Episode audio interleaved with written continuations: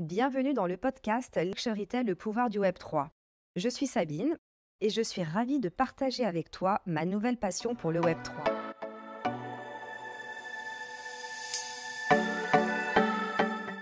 Bienvenue dans l'épisode numéro 9, l'été Luxurytel, le pouvoir du Web 3.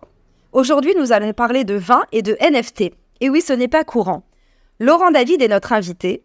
Laurent David est le président de la OneTech et copropriétaire de Château Edmus, qui est un vignoble situé à Saint-Émilion. Château Edmus cultive principalement du merlot et du cabernet franc sur un terroir qui est composé de graves et de sous-sols sableux. Et Laurent est entré tout de suite dans le vif du sujet en nous racontant comment se passaient les vendanges. Hier, on a rentré, euh, on a fait les vendanges hier matin. Donc, vous amenez au chai euh, des, des grappes que l'on coupe à la main, que l'on pose dans des cagettes. On met les cagettes les unes sur les autres de façon à ce que ça s'écrase pas. Donc, on fait vraiment très attention. On les amène au niveau du chai et à ce moment-là, on, sépare la rafle qu'on enlève des baies. Et les baies, vous avez des baies, euh, certaines sont un peu abîmées, d'autres sont un peu sèches, etc. Quand on a eu un été un peu compliqué. Donc là, il faut vraiment trier de façon euh, drastique. Alors, il y a un tri manuel fait, fait par l'homme. Et ensuite, il y a un tri par vibration qui laisse tomber les... Voilà. Et ensuite, il y a un dernier tri par densimétrie. En fait, ça passe dans un bain, on règle le bain à une certaine euh, densité, et tout ce qui n'a pas la bonne densité flotte, et tout ce qui est bon va au fond. Et là, vous avez un truc qui le prend, qui le ramène, qui le fait tomber dans la cuve.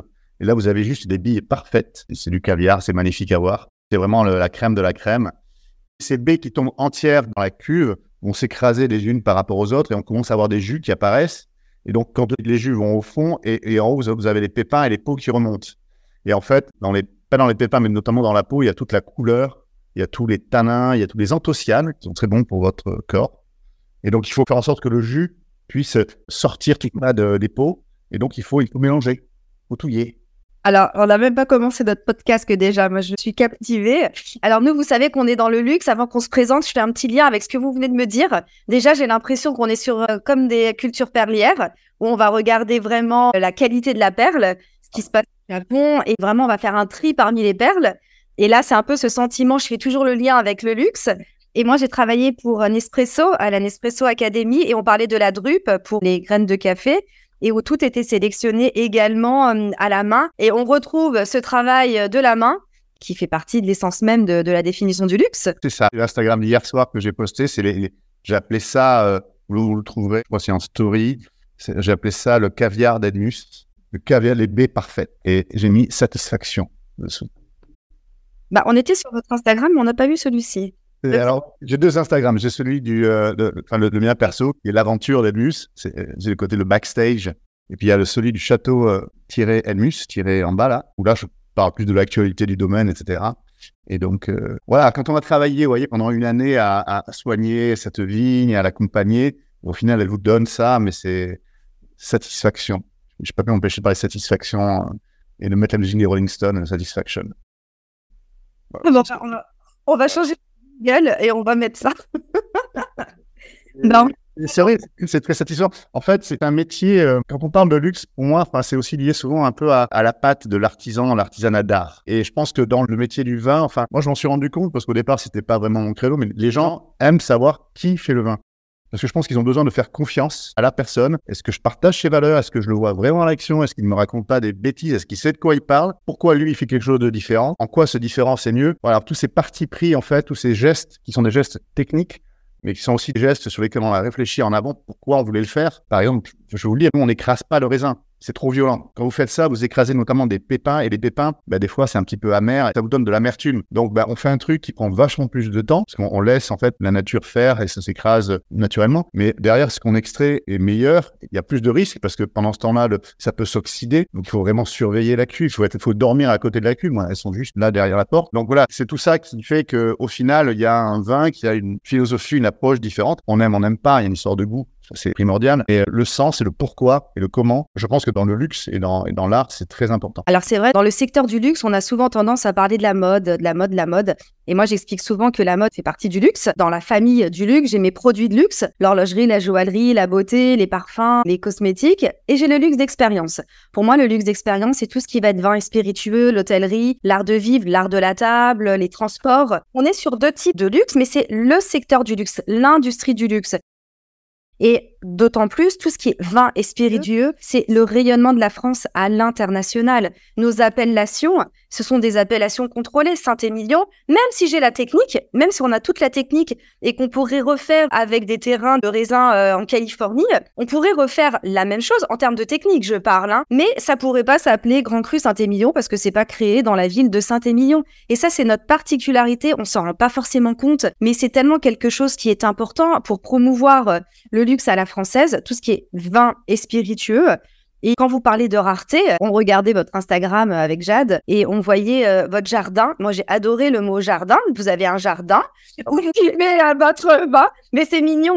Mais finalement, cette rareté, cette finesse, ce qui va faire la différence, comme vous le disiez, on y adhère ou pas à la philosophie ou pas. Dans l'industrie du luxe, ben, on n'a pas que des gens euh, bling bling. On peut avoir des gens, des passionnés, des connaisseurs qui aiment se retrouver, qui apprécient. Et c'est ça qui est intéressant, je trouve. Et du monde entier, d'ailleurs. Du monde entier. Et je pense, vraiment, encore une fois, le luxe, ça peut être décrié. Enfin, mais le luxe, c'est quand même l'exception. C'est quand même un savoir-faire, des matières. Et je vois des grandes maisons, enfin, que ce soit les Hermès, les LVMH, qui ouvrent leurs ateliers euh, de temps en temps. Donc, ils montrent ce savoir-faire, des gens qui pendant des années vont apprendre ce geste pour faire ce point, les dentelières de chez Chanel, les grandes maisons de couture, enfin c'est des gens pendant des années, ils vont apprendre un geste pour le reproduire à la perfection. Des amis, leur, fils fait, fait, des études là-dedans et actuellement il apprend la technique pour coudre les plumes. À plumassier, les plumes. Voilà, et avant d'y arriver, mais il dit c'est des heures et des heures. Il y a des gens, ils sont 10 ans, ils n'arrivent pas à le faire. Et je trouve qu'il y a des maisons qui mettent en avant aujourd'hui ces artisans. On voit dans un sac à RS le nom de l'artisan qui a signé celui que vous avez fait.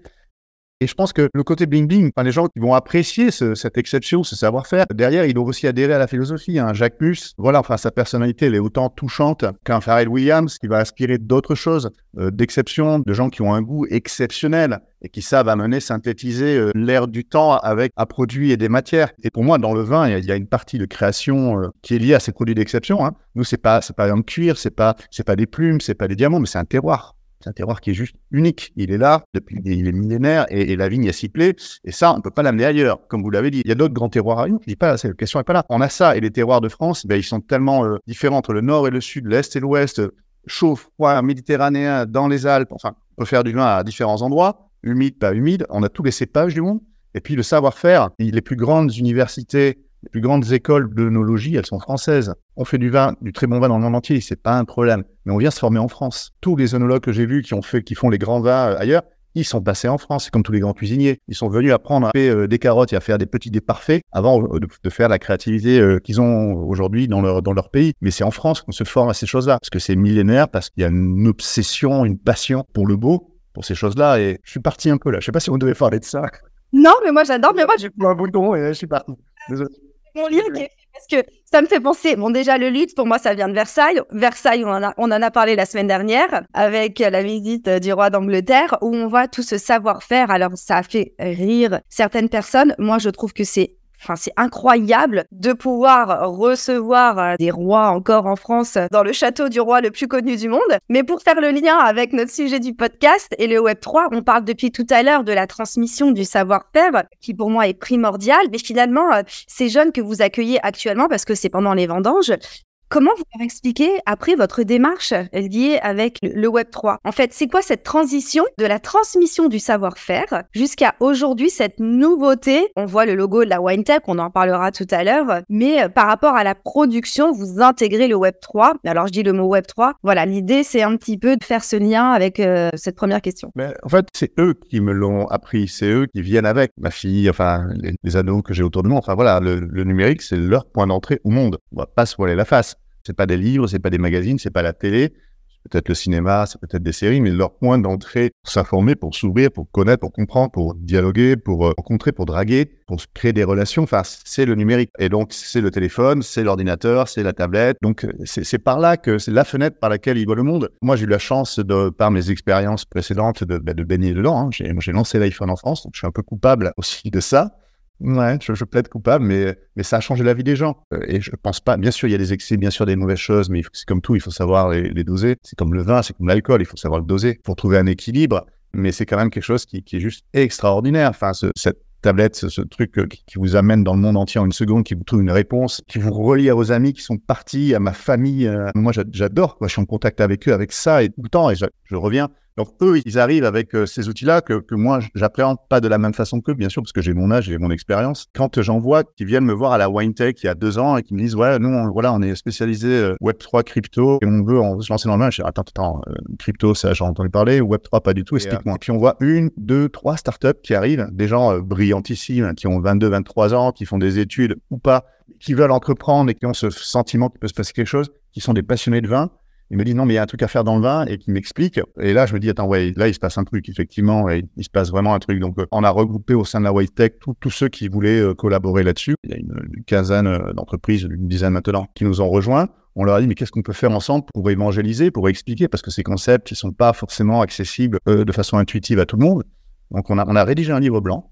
On explique en 10 points, toc, toc, toc, toc, toc, comment ces technos peuvent avoir un impact sur ce monde, ce monde du vin, cette filière du vin, moi-même, j'ai décidé de, faire un test, de prouver, parce que hum, c'est bien beau d'en parler, mais à un moment donné, il faut aussi euh, démontrer, prouver. Et donc, j'ai fait un test qui a très, très, très, très, très bien marché. D'ailleurs, on va plus loin maintenant avec ce qu'on est en train de réaliser. Donc voilà, ce sont des rencontres, c'est de l'ouverture, c'est un pragmatisme. Et puis, moi, j'ai pas de, j'ai pas de barrière. Voilà. On, me dit, mais attends, le numérique et le vin, mais ça n'a rien à faire ensemble. Mais non, ça a tout à faire ensemble absolument tout. Il faut pas les opposer. Il faut le comprendre, il faut le tester, il faut se tromper, il faut essayer. Mais c'est ces deux univers qui, c'est notre, voilà, qui se, qui se rencontrent et qui ont, qui ont beaucoup à partager, beaucoup à, à s'apporter l'un l'autre aussi. Pour revenir, on a lu votre livre blanc et pour les personnes qui vont nous écouter, les sujets, les dix points, on a la traçabilité, la contrefaçon, la transmission des royalties, tout ce qui est en lien avec la spéculation, euh, recruter une nouvelle audience, parce que l'audience, les nouveaux canaux de distribution, la communication avec les clients, créer une nouvelle expérience, créer des collections, ça vous allez nous parler, euh, et euh, tout ce qui est RSE, euh, tout ce qui, est lié à l'environnement. Alors quand on dit, quand on a ces points, bah, ça nous paraît tellement cohérent, ça nous paraît tellement vrai, on a juste rajouté le mot Web3. Et pour moi, c'est grâce à ces nouvelles technologies, à ces startups que vous avez évoquées, qu'on va pouvoir justement améliorer cette expérience. Peut-être en parlant un petit peu, donc c'est vrai que depuis tous les podcasts qu'on a fait, on parle d'acculturation du vocabulaire.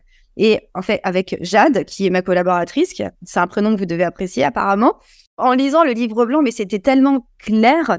Et en effet, ça crée du, sens, ça, ça, fait sens quand on voit ce que bah, tout ce qui est blockchain, ça peut, ça peut entraîner par rapport euh, à la contrefaçon, à avoir l'origine, d'où va venir euh, notre vin, de créer des des clubs d'appartenance. Et là, je mélange toutes mes questions. Mais est-ce que vous pouvez finalement nous raconter euh, le début quand euh, il y a en, 2000, euh, en 2021 C'est en 2021 que vous avez fait votre NFT avec l'artiste tatoueur? Oui, oui, oui. On a enfin, on a, on est une toute petite exploitation méticole, un hectare 68, c'est tout petit, c'est un jardin mais on fait déjà quand même trois cuvées à cet endroit-là. Donc ça, déjà, c'est assez atypique. Et dans les cuvées qu'on fait, on en fait une. On a pris un de nos deux cépages. On a Cabernet Franc et Merlot. C'est nos deux, cépages, c'est les, les, vins, les raisins. Donc c'est deux raisins différents. Et on a pris le Cabernet Franc qui est le plus aromatique, le plus compliqué, le plus caractériel. Quand on, on sait travailler avec lui, ça peut donner des choses extraordinaires. On a décidé de faire un, 100% Cabernet Franc. Et ça, déjà, à Saint-Émilion, où on se trouve, ça se fait quasiment pas ou très très peu. Et donc euh, déjà on était sur quelque chose qui était assez particulier, qui avait un caractère marqué. Et on est allé un peu plus loin, c'est-à-dire c'est un vin qu'on a fait euh, naturel, sans entrant de la chimie euh, du pétrole. C'est un vin qu'on laisse euh, s'élaborer gentiment. On le met dans une cuve qui a une forme d'œuf parce que ça le protège de, de l'oxygène, ça, ça le referme, ça, ça le, ça le maquille pas, enfin ça, lui apporte pas du bois, du boisé. On reste vraiment sur l'éclat du fruit, enfin le, côté cristallin de ce vin. Et surtout, on n'amène aucun sulfite. Le sulfite, c'est un peu le, conservateur du vin. Hein. C'est qu'un vin ne s'oxyde pas et qui peut rester. voilà. Donc, on a fait un vin euh, naturel qui a été apprécié par la critique. On a eu des très, très, bons retours. Et on s'est dit, ben voilà, enfin, nous, on est un petit domaine. Il faut qu'on se fasse connaître parce que notre travail, qu'on fait euh, tous ces efforts, si personne euh, ne le sait, ça sert à rien. Donc, on s'est dit, tiens, il faut qu'on crée une, on va créer des, doubles bouteilles, des magnums. Donc, c'est déjà des plus gros contenants. Enfin, c'est un très, très bel objet. Donc, vous voyez rien. Voilà. Mais c'est un, un, bel objet. Enfin, c'est un objet qui physiquement, enfin, est assez imposant. Il y a une certaine élégance. Enfin, voilà, c'est quelque chose de plutôt joli voilà, donc on avait déjà ce contenant, on avait le raisin, on avait le contenant, et puis est venue la rencontre avec euh, ce crypto euh, tatoueur, crypto artiste tatoueur, donc qui s'appelle Dimitri HK, qui est une star du tatouage. Hein, c'est quelqu'un, il faut deux ans euh, d'attente pour, pour qu'il puisse se tatouer, et qui, qui, en fait était un de nos clients. Il avait acheté notre vin, il se trouve qu'on était quasiment voisins, et puis on s'est rencontrés parce que moi j'aime bien discuter avec, avec mes clients, j'aime bien savoir ce qu'ils pensent, Voilà, et puis on est devenus amis. Et on est totalement différents. Moi, j'ai aucun tatouage. Lui, il est tatoué partout. Mais on s'entend très, très bien. Et, je lui ai dit, mais est-ce que ça t'amuserait de faire des étiquettes de vin? Et Dimitri, enfin, bien sûr, il tatoue des bras, il tatoue des jambes, il tatoue des dos, puis des grandes pièces. Hein. Mais il aime bien, comme tous les artistes, ils aiment bien tester aussi d'autres domaines. Donc, c'est aussi un peintre. Il fait des tableaux, il fait des œuvres assez intéressantes, euh, grandioses. Et une étiquette de vin, ça, il l'avait jamais fait. Donc, ça l'amusait déjà le principe de l'étiquette de vin. Et il me dit, écoute, je pense à un truc. Moi, j'ai un artiste que j'adore qui s'appelle Alphonse Mucha, qui a fait euh, dans les, les, années folles, à la belle époque, qui a fait les étiquettes de ruinard. Donc, euh, des, grands champagnes avec ce côté art déco. Donc, c'est un cadre avec des petites volutes avec un personnage souvent féminin. Et voilà. Et donc, Mucha été fortement connu. Il a fait les affiches de Sarah Bernard, etc. Et euh, il m'a dit, j'aimerais partir d'Alphonse Mucha, mais l'amener en 2022, parce qu'on est en 2022, et dans mon univers qui est plutôt euh, punk, euh, tatou, etc. J'ai dit, écoute, euh, vas-y, carte blanche. Enfin, je dis, carte blanche, laisse, laisse-moi quand même vérifier avant qu'on imprime les étiquettes qu'on est d'accord, quoi. Des fois, les artistes, ils peuvent partir très, très, très loin. Et donc, voilà, il avait ce, il avait cette contrainte qui était la forme de la bouteille, la hauteur de l'étiquette. Donc, déjà, il a, il a beaucoup débordé parce qu'elle elle, est très grande, cette étiquette. Et donc, il nous a créé ces, ces, ces 10 étiquettes toutes différentes dans un même cadre. Et comme une enfin, il dessine sur iPad, il avait à la base le fichier numérique, donc le, qui allait devenir le NFT. Voilà, on n'a pas eu à scanner euh, quelque chose qu'il aurait dessiné ailleurs. C'était le point de départ. Quoi. Et donc, il a, il a, créé les NFT, puisqu'il avait déjà lancé des collections de NFT, il a créé les NFT dans la foulée. Donc voilà, c'est une rencontre qui, se fait. Puis après, c'est pose la question, mais ça, comment on va l'expliquer? À qui on va le vendre? Comment on va le vendre? Et dans la wine tech, il y a toutes ces entreprises dont je vous parlais qui innovent.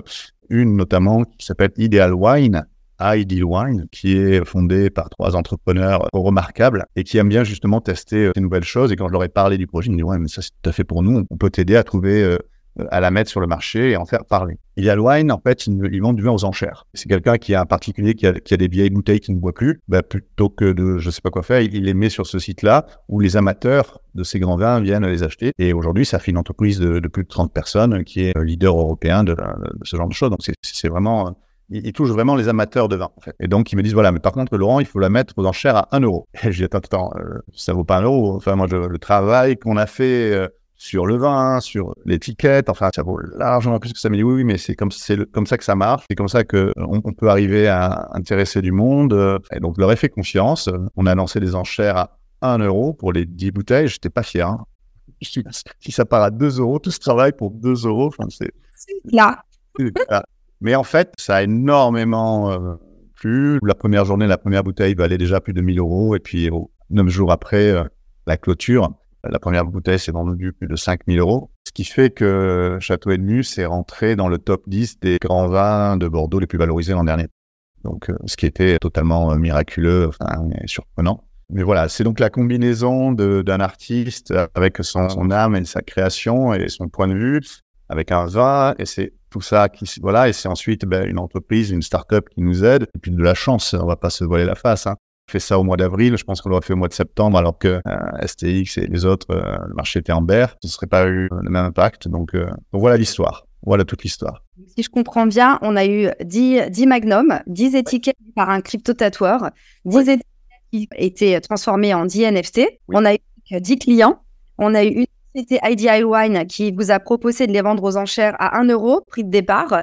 Vous les avez vendus et vous n'avez pas récupéré 10 euros, mais le prix, on était euh, déjà sur une moyenne de 5000 euros la bouteille. le, le, prix moyen, c'est 2260 euros. Avec un pic à 5000 euros. La première qui est la numéro 1, qui est la numérotée numéro 1. Chaque signé, numéroté, la nana. Donc c'est la première qui a plus de valeur pour les collectionneurs, parce que je pense qu'on a touché un public de collectionneurs.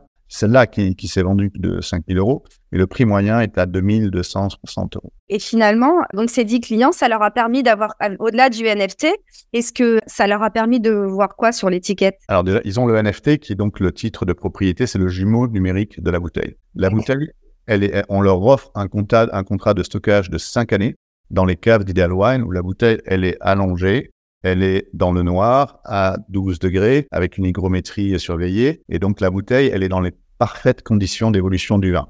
Elle est protégée. Ces personnes qui les possèdent peuvent à n'importe quel moment demander à recevoir la bouteille et à boire. Hein. Il n'y a pas de, il a pas de souci. D'ailleurs, sur les 10, il y en a trois qui ont demandé à les recevoir. D'accord. Donc, il y en a trois qui les ont. Voilà, qui ont enfin brûlé, burné, comme on dit dans, Web3, qui ont brûlé le NFT. Donc euh, voilà on est allé un petit peu plus loin, c'est-à-dire qu'on a souhaité, euh, pour chacune de ces œuvres, qui, qui était uniquement sur la bouteille, en faire un, un tiret à part, euh, numéroté, signé, pour que les, euh, les possesseurs du NFT aient aussi une preuve physique de l'œuvre, non pas du vin cette mais juste de l'œuvre. Et donc, euh, Dimitri a fait, on a fait 10 tirs à part euh, pour chacune des, un pour chacune des, des étiquettes, et ils ont le format, un format A3, je crois, euh, imprimé, euh, numéroté. Mais est-ce qu'au niveau de ces bouteilles, on a la provenance, on a des informations justement? Oui. Donc, Ça, euh, On parlait de la circulation, de la revente. Question un peu orientée, est-ce que vous pouvez peut-être nous en dire plus? Après, on fera le lien. Alors, j'ai pas accès à aux informations parce que RGPD oblige. Je, je n'ai pas accès aux noms et aux détails de ces personnes. Je sais que la grande majorité était en France, petite majorité à l'étranger. D'après Ideal Wine, quasiment la moitié étaient déjà des clients d'Ideal Wine, l'autre moitié a priori des nouveaux clients. Donc on peut se dire tiens, on a, on a bien sûr on a touché un public d'amateurs de vin, mais euh, de collectionneurs de vin, mais peut-être aussi d'autres personnes qui arrivent de l'univers plutôt Web 3. Voilà. Donc mais c'est- une première. On était on était les premiers à faire ça. Hein. Donc est-ce qu'il y a eu des reventes? Euh, Aujourd'hui, j'ai pas l'information. On l'a fait un peu, comme vous l'avez compris, on l'a fait un peu l'arrache en mode projet, en mode startup. On n'est pas sur une blockchain ouverte, on est sur une blockchain privée qui va s'ouvrir plus tard. Mais voilà ce que je peux, je peux vous en dire euh, aujourd'hui. La dernière chose que je dirais là-dessus, c'est que quand nous on a fait ça ben, l'an dernier, on était les, quasiment les premiers à faire ça euh, au monde en France. Et un an après, c'est quasiment toutes les semaines maintenant que vous avez un drop de NFT euh, et de vin. Et justement, pour faire le lien, on regardait avec les, des drops, avec vos bouteilles, avec la manière dont vous les, les commercialisez. On a vu que vous aviez des QR codes, qu'on était assez inclusif avec du braille, avec sonore. Euh, on va avoir une réglementation qui va être de plus en plus importante au niveau du vin. Est-ce que vous pouvez nous dire justement comment le Web3, vous, comment vous utilisez, vous intégrez les technologies du Web3 sur vos étiquettes de vin? Alors, on est à la veille d'un changement majeur pour euh, Château Mus, puisque on va passer en, mode d'allocation. C'est-à-dire qu'aujourd'hui, bon, voilà, on n'a plus assez de bouteilles pour tous nos clients pour satisfaire la demande, donc on va être obligé de sélectionner les gens à qui on vend et on crée donc un club, un club euh, d'allocataires. On est les premiers à faire ça. Enfin, les clubs d'allocataires, il y en a plein, mais on veut utiliser la technologie des NFT. Pourquoi on veut faire ça? Parce que ça nous semble un moyen euh, juste, assez égal et transparent de pouvoir créer ces allocations. On propose d'abord à nos clients historiques Pardon de vous interrompre, peut-être pour des personnes qui ne sont pas issues de l'univers des vins, est-ce que vous pouvez dire ce que c'est qu'une allocation? L'allocation, c'est quand un produit n'est pas disponible en quantité euh, indéfinie, bah, comment se procurer ce produit-là? Comment faire partie de ceux qui vont pouvoir y avoir accès? Donc, euh, c'est le cas du vin qui d'une année sur l'autre est produit dans des quantités différentes en fonction de la nature et, et puis la surface de production, elle est, ce. Donc, euh, certains vins qui sont très recherchés, il y a beaucoup de monde qui doit les avoir. Et pour avoir ce droit d'accès qu'on appelle un, un droit d'allocation, ben souvent il faut monter patte blanche, il faut se faire connaître. Et pour avoir euh, le simple droit d'acheter, hein, le droit d'acheter ce- ce- ces produits-là, voilà, il faut rentrer dans ces listes d'allocataires. Mais c'est ce qu'on retrouve dans d'autres univers. Enfin, je pense qu'aujourd'hui, acheter un sac Birkin chez, chez Hermès, voilà, vous allez être sur une liste d'attente et il y a des personnes qui sont déjà devant vous et qui seront servies avant vous, tout simplement. Bah, c'est un peu le principe, hein. c'est un peu le principe euh, dans le monde du vin, dans ce monde-là, en tout cas, des vins euh, rares, des vins recherchés, où euh, certaines personnes ont, ont ce droit d'acquérir euh, des bouteilles. Les champions, euh, les champions de ça, ce sont les Bourguignons, qui ont des toutes petites productions et dont les vins s'arrachent dans le monde entier. Ben, tout le monde voulait être avoir cette chance de pouvoir acheter, donc peu de personnes l'ont. Et donc, pour être allocataire de ces domaines-là, il faut souvent ben, se faire connaître, euh, attendre, patienter pendant des années, dans la liste d'attente, euh, remonter. Puis un jour, on vous propose ben, pouvoir acquérir ces bouteilles-là. En fait, je vous posais cette question parce qu'on est vraiment pour moi en stratégie de, de pénurie, mais dans l'idée de chez Rolex ou Hermès que vous citiez tout à l'heure, c'est une stratégie euh, orchestrée où on aura cette liste d'allocataires qui veut son sac, tandis que vous, c'est pas orchestré, c'est que vous n'avez pas le choix. J'ai pas le choix. On a les contraintes euh, que l'on a. Euh, Voilà, notre parcelle, elle fait 1 hectare 68. Et voilà, et la parcelle de l'autre côté, c'est pas la même. Et donc, euh, ce qu'on produit là, qui, qui peut pas, qui peut varier de 450 bouteilles ou zéro, même d'ailleurs. euh, Enfin, mais bon, je crois que euh, le plus petit qu'on ait fait 450 jusqu'à maximum euh, 5, 6, euh, 7000. En moyenne, on est à, on est à 5000 bouteilles par an. Ben voilà, 5000 bouteilles par an. Point barre. Et quand j'ai 5500 clients, waouh, comment je le fais? À qui je décide de vendre ou de pas vendre? C'est compliqué euh, ce genre de, de décision parce que ça crée des frustrations, parce que ça crée du mécontentement et donc euh, donc voilà, on, s'est dit ben voilà, on, va euh, on arrive sur un millésime. Nous on vend que du vin qui a minimum 6 ans de cave. Hein, C'est-à-dire que c'est pas le vin de l'année qu'on vend, c'est du vin qui a vieilli euh, gentiment dans nos caves dans les bonnes conditions. Donc là, on va lancer le millésime, on va sortir le millésime 2017. 2017, année de gel. Poum Alors déjà, vous perdez une partie de votre production. Et on se retrouve qu'avec 2574 bouteilles. Et j'en ai pas une de plus. Je peux pas euh, l'inventer. Donc, quand on, on, vend en moyenne 5000 bouteilles par an, ben là, j'en ai que quasiment pour la moitié de mes clients. Ah, et là, comment je fais? Euh, du, du, club Enmus. Donc, euh, donc voilà. Donc, ce qu'on a fait, on a proposé à nos anciens clients, on leur a dit, il y a déjà quelques semaines, voilà ce qui se passe cette année. On préfère vous le dire tout de suite. Donc, euh, euh, déjà, on a fermé la boutique en ligne depuis le 1er janvier, plus personne ne peut acheter nos vins. Ça, c'est créé du mécontentement, mais c'est comme ça. Euh, et on, voilà, on les a informés en leur disant, voilà, vous nous suivez depuis des années, vous nous êtes fidèles, on, vous propose en avant-première peut-être de rejoindre ce club. Et c'est normal hein, de récompenser la fidélité des gens qu'on connaît, qui sont là. Donc ça, moi, ça ne me choque pas. Ce qu'on essaie de faire, c'est par contre avoir un process de sélection qui soit transparent. Et donc, on, a créé un petit questionnaire en ligne, un type form avec euh, sept questions. Et on, demande aux gens, enfin voilà, ce que le vin évoque pour eux. Est-ce qu'on est en adéquation? Est-ce qu'on partage les mêmes valeurs? Nous, on fait tout pour faire des vins euh, sans chimie, des vins naturels, euh, purs. On est certifié bio, biodynamie. Et donc, moi, je pose la question, enfin, est-ce que pour vous, c'est important, moyennement important ou très important? Je vous laisse deviner qui sont les gens qu'on va sélectionner. Euh, voilà, mais si quelqu'un, et je, moi, je respecte tout à fait, quelqu'un me dise non, non, ça m'est égal, très bien. Enfin, c'est pas, c'est pas, pas un jugement de valeur, mais c'est pas, c'est pas nos valeurs, c'est tout.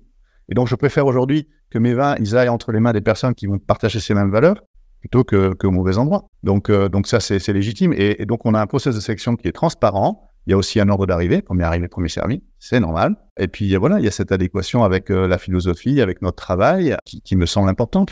Et ça, c'est la première chose, process de sélection. Et deuxième chose, c'est que voilà, euh, quand vous êtes allocataire, quand vous aurez donc cette, euh, cette carte d'allocataire, parce qu'on crée des cartes d'allocataire, des cartes de membre de club qui correspond à un nombre de bouteilles. Est-ce que vous voulez 6 bouteilles, 12 bouteilles ou 24 bouteilles? Bon, 24 euh, bouteilles, on, a, on pose que 20 cartes parce que, parce que voilà, on peut pas, peut pas proposer à tout le monde. Ces gens qui sont donc, qui vont devenir membres du club, ils ont ce droit qu'il leur est acquis et demain, si eux décident de le revendre, c'est leur choix. C'est pas moi qui vais dire, euh, toi, t'es plus allocataire et toi, t'es allocataire. Non, non, non. C'est eux qui pourront revendre ce, ce droit d'allocation. Et, et d'ailleurs, enfin, nous, on ne leur vend pas. Il est inclus dans l'achat des, des, bouteilles. C'est-à-dire que les, les gens vont voilà. Après, enfin voilà, on n'est pas là non plus pour créer de la, de la spéculation et de l'inflation. Euh, si on est dans des périodes assez, assez dures, nos vins, ils valent assez cher euh, comme ça. On essaie d'avoir un équilibre de, de gestion d'entreprise. Donc, euh, une bouteille de 2016 valait 49 euros. La bouteille de 2017, elle restera au même prix. D'accord. Pas d'augmentation. C'est pas parce qu'il y a un NFT attaché à la bouteille que, voilà. Donc, c'est à nous d'équilibrer nos comptes, faire attention à nos dépenses de l'autre côté, mais on crée pas d'inflation. Et les gens qui vont, qui vont donc prendre une carte 6 bouteilles, qu'on appelait Magnum, Magnum, 6 bouteilles, eh ben, cette carte-là, elle, est pas, il n'y a pas un surcoût, elle n'est pas payante, elle, est inclue dans le prix des 6 bouteilles. Vous achetez 6 bouteilles, vous avez la carte Magnum. Mais juste pour faire le lien, parce que vous avez parlé des NFT, c'est notre sujet, donc pour l'avoir préparé, en fait, chaque bouteille va être associée à un NFT. Est-ce que les membres l'achètent en monnaie fiat, l'achètent en crypto-monnaie? Euh, Qu'est-ce que rapporte euh, de faire partie de ce club? Est-ce qu'ils ont des accès euh, spécifiques, des tokens gated, des surprises? Est-ce qu'il y a des niveaux euh, Comment ça se passe par rapport justement à ces technologies? Il y a trois niveaux de cartes déjà. Donc, euh, 6 bouteilles Magnum, 12 bouteilles Jéroboam, 24 bouteilles Balthazar. C'est des noms en fait de, de forme de bouteilles. On n'est pas les chercher bien loin. On trouvait que c'était un clin d'œil assez intéressant. Quand vous achetez une carte Magnum 6 bouteilles, vous avez les 6 NFT des six bouteilles, mais vous ah. avez aussi une carte qui elle, est un NFT. La carte est un NFT. Donc il y a deux types de NFT. Il y a l'NFT de carte de membre et le NFT des bouteilles. Chaque personne peut décider à un moment donné de bah, j'ai six bouteilles, je veux en revendre trois parce que comme ça, ça me permet de, de, de me payer ma consommation. Encore une fois, ces bouteilles, elles ne seront disponibles que pour les membres du club. Elles ne sont pas disponibles ailleurs. Hein. Donc, euh, quelqu'un peut décider de les revendre pour se payer sa consommation. Moi, ça me, ça me, choque, ça me choque pas. Quand on, achète 6 bouteilles, on a 5% de réduction par rapport au public. Quand on achète 12 bouteilles, c'est 10%. Quand on achète 24 bouteilles, c'est 15% de réduction. Donc, il y a un avantage euh, prix déjà à être membre. Deuxième chose, on offre une année de stockage. Aujourd'hui, c'est compliqué de stocker du vin, de, bien le faire. C'est un produit fragile, c'est un produit vivant, le vin. Et euh, tout le monde n'a pas une cave euh, réfrigérée. Euh, voilà, ceux qui habitent dans des villes, dans des petits appartements, bah, c'est pas possible. Donc, nous, on, offre une première année de stockage. Puis après, les gens, soit ils pourront décider de, prolonger, de payer euh, un abonnement, je pense, à une dizaine d'euros hein, pour six bouteilles, pour pouvoir continuer à faire stocker les bouteilles. donc ça, ça fait partie. Et puis, on a créé un ensemble d'expériences parce que pour nous, ces, ces clients-là, c'est notre communauté. C'est les gens avec qui on veut être proche, on veut parler, on veut échanger, on veut avoir leur opinion. Et la première chose qu'on fait, c'est qu'on leur donne un droit de vote. Chacun, porteur de carte, a on a créé une DAO. Ah. Et chaque membre a un droit de vote euh, égal. Hein, c'est pas parce qu'on a 24 euh, bouteilles ou 6 bouteilles qu'on a un droit de vote différent. Et on va les interroger en fait sur des sujets qui sont importants pour la vie du domaine. On veut avoir leur avis. Le premier sujet qu'on travaille, qu'on on est en train de refaire les étiquettes. Donc, on va leur proposer euh, deux étiquettes différentes et on va les laisser voter sur quelle sera l'étiquette du futur Grand Cru. Donc ça, c'est ça, c'est structurant. Hein. Enfin, l'étiquette pour un vin, c'est quand même la partie visible de, de ce liquide. Et donc, euh, donc ça doit parler de, vos valeurs, de ce que vous faites, de, votre intention. Donc euh, voilà, travail à d'autres cuvées aussi. Et on va, on les interrogera sur ces cuvées-là. Donc voilà, on veut vraiment qu'ils puissent faire partie euh, de cette vie de, domaine et qu'ils nous apportent leur, leur opinion, leur expertise. Ça, c'est la première chose. Ensuite, suivant le niveau de carte, on a créé des expériences un petit peu différentes. Pour les plus hauts niveaux de cartes, ben, on est ici à Saint-Émilion, dans une bâtisse en pierre magnifique au milieu des vignes. On a une suite qui fait 80 mètres carrés, qui donne sur le chai à barrique d'un côté, sur les vignes de l'autre, avec une jolie cheminée, une baignoire. Enfin, c'est magnifique. Euh, voilà, bon, ça, on peut pas accueillir tout le monde, mais les porteurs de cartes euh, de gamme, ils auront droit de réserver une nuit et venir dormir une nuit au domaine. C'est payant, c'est en plus, hein. C'est pas un domaine qui est public, hein. C'est pas ouvert à tout le monde.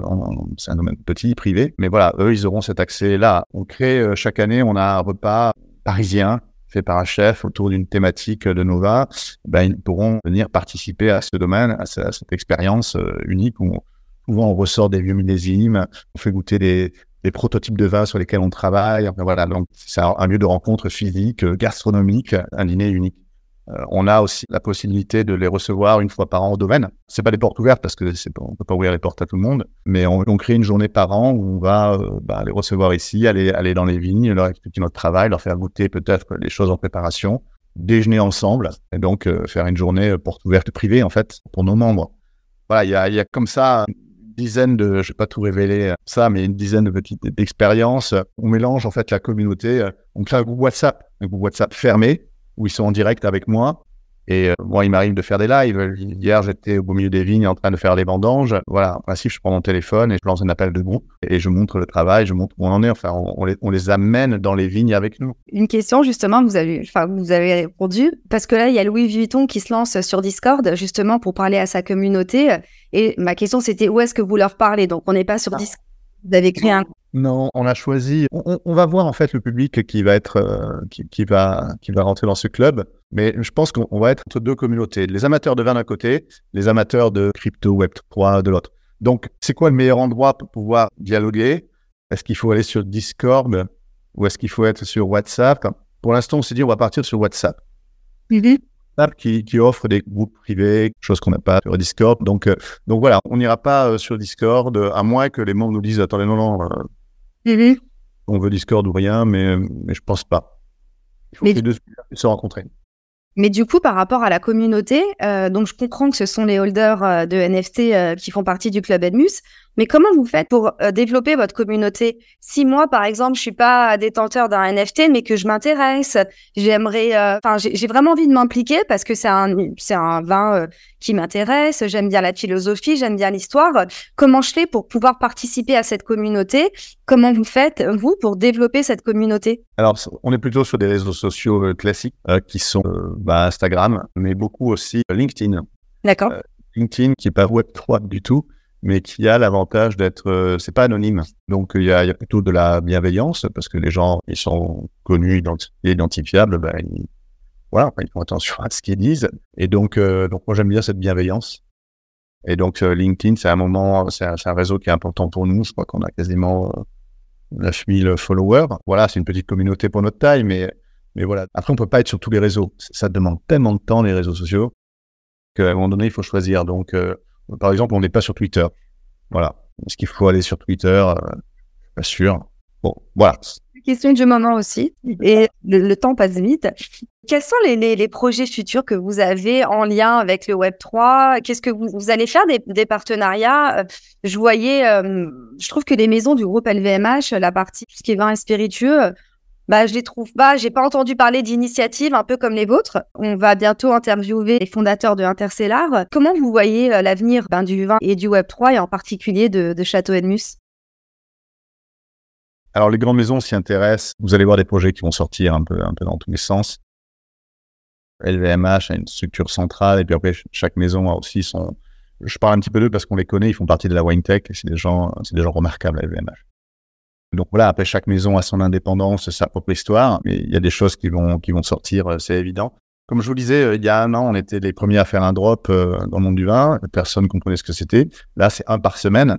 Donc, il y a quand même une accélération qui est forte. Je pense que on est encore en phase de test reste d'apprentissage, c'est pas des déploiements à grande échelle. Nous, c'est un changement radical, hein, puisqu'on bascule totalement dans cet univers-là. Les nouvelles ne seront pas disponibles autrement. Nous, c'est assez drastique, mais on n'a pas peur. Et euh, d'autres, ils vont plutôt en phase de, de, de, test. Et voilà, la semaine dernière, euh, le château Smith-Olafite, où était reçu le, roi d'Angleterre, voilà, a fait un drop d'une collection de 90 Magnum qui s'est vendue en 15 secondes, je crois. Donc, vous voyez, ces grands domaines très prestigieux, hein, qui sont des locomotives pour notre secteur, bah, ça y est, ils testent ils vont très vite, euh, ils apprennent.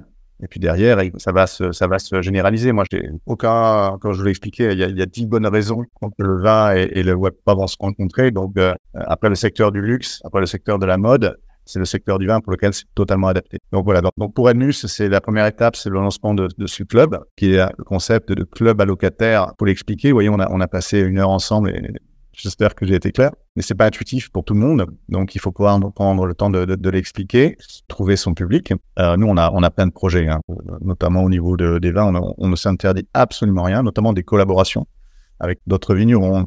Je vous le dis comme ça, mais par exemple, on déteste jeter. Vous avez compris, on est assez, euh, on fait attention à, à l'environnement et, nos vieilles barriques qui sont plus utilisables pour nos vins, elles peuvent avoir une, une vie, notamment pour faire des, vieillir des whiskies. Ah! Et voilà, on a un partenariat avec une, distillerie euh, irlandaise euh, familiale qui démarre des, des, whiskies incroyables, qui actuellement bah, fait vieillir hein, des whiskies dans des fûts d'Edmus. Donc ça va peut-être donner des, ça va peut-être donner une, des NFT. à l'affût. voilà, mais bon, j'ai rien dit. Pouvez-vous nous expliquer le lien qu'il y a entre vous et Intercellar Intercellar, c'est le partenaire. Enfin, quand on, on, se lance dans cette aventure d'NFT, il faut, il faut maîtriser la technologie. Il faut maîtriser euh, la production euh, de ces NFT, la diffusion de ces NFT. Et donc, euh, donc voilà, Intercellar, c'est le partenaire qu'on a choisi, qui sont les seuls aujourd'hui au monde à maîtriser à la fois des communautés et, et les NFT. Et donc, ils ont créé le Wine Bottle Club et puis ils ont créé Intercellar. Donc, c'est vraiment les deux et c'est vraiment les seuls aujourd'hui qui savent faire ça. c'est une entreprise française qui est née à Bordeaux, qui sera des leaders mondiaux de, de ce secteur-là. C'est une start-up. Hein. Et ils ont, ils ont réussi à convaincre des domaines très, très prestigieux, Maxime, Alexandre. Euh, et, c'est incroyable l'énergie, le, dynamisme qu'ils sont capables de mettre. Ils maîtrisent les codes de ce secteur, ils maîtrisent euh, la technologie. Et euh, quand on se lance, quand on est vigneron et qu'on se lance dans ce genre de projet, on a besoin d'un partenaire technologique, d'une plateforme qui va, qui va vous aider à qui va vous accompagner et qui va créer le projet. Et nous, on appelle le choix d'interceller. Ben, merci beaucoup. Laurent, est-ce que vous avez un mot de la fin? J'adore, euh, j'adore ce que vous faites. J'adore votre podcast. Je trouve que c'est, euh, c'était audacieux de, de dire euh, luxe, Web 3. on va vous expliquer. Moi, je les ai tous écoutés, bien évidemment. J'adore ce que fait. j'ai découvert en détail ce que faisait Lacoste. J'allais vous dire merci pour clin d'œil. du euh, mais les gens, baissez mon. Voilà, moi, j'ai, j'ai pas 36 tenues et le polo noir, j'en ai, voilà, plein qui deviennent gris à la fin, mais c'est pas grave. Et, et, et j'adore ce que fait cette marque, comment elle s'est réinventée connaissais pas hein, leur travail sur le Web 3, mais c'est juste euh, stratosphérique.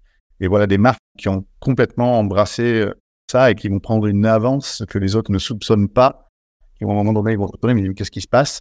Et donc, euh, je pense qu'avoir des gens comme vous qui expliquent, qui vont permettre de vulgariser dans le bon sens du terme, hein, ce qui se passe notamment ben, dans le vin, notamment dans le textile, dans le luxe, ça va contribuer à la diffusion de ces technologies et je dirais longue vie à votre podcast. Oh, merci beaucoup, merci beaucoup.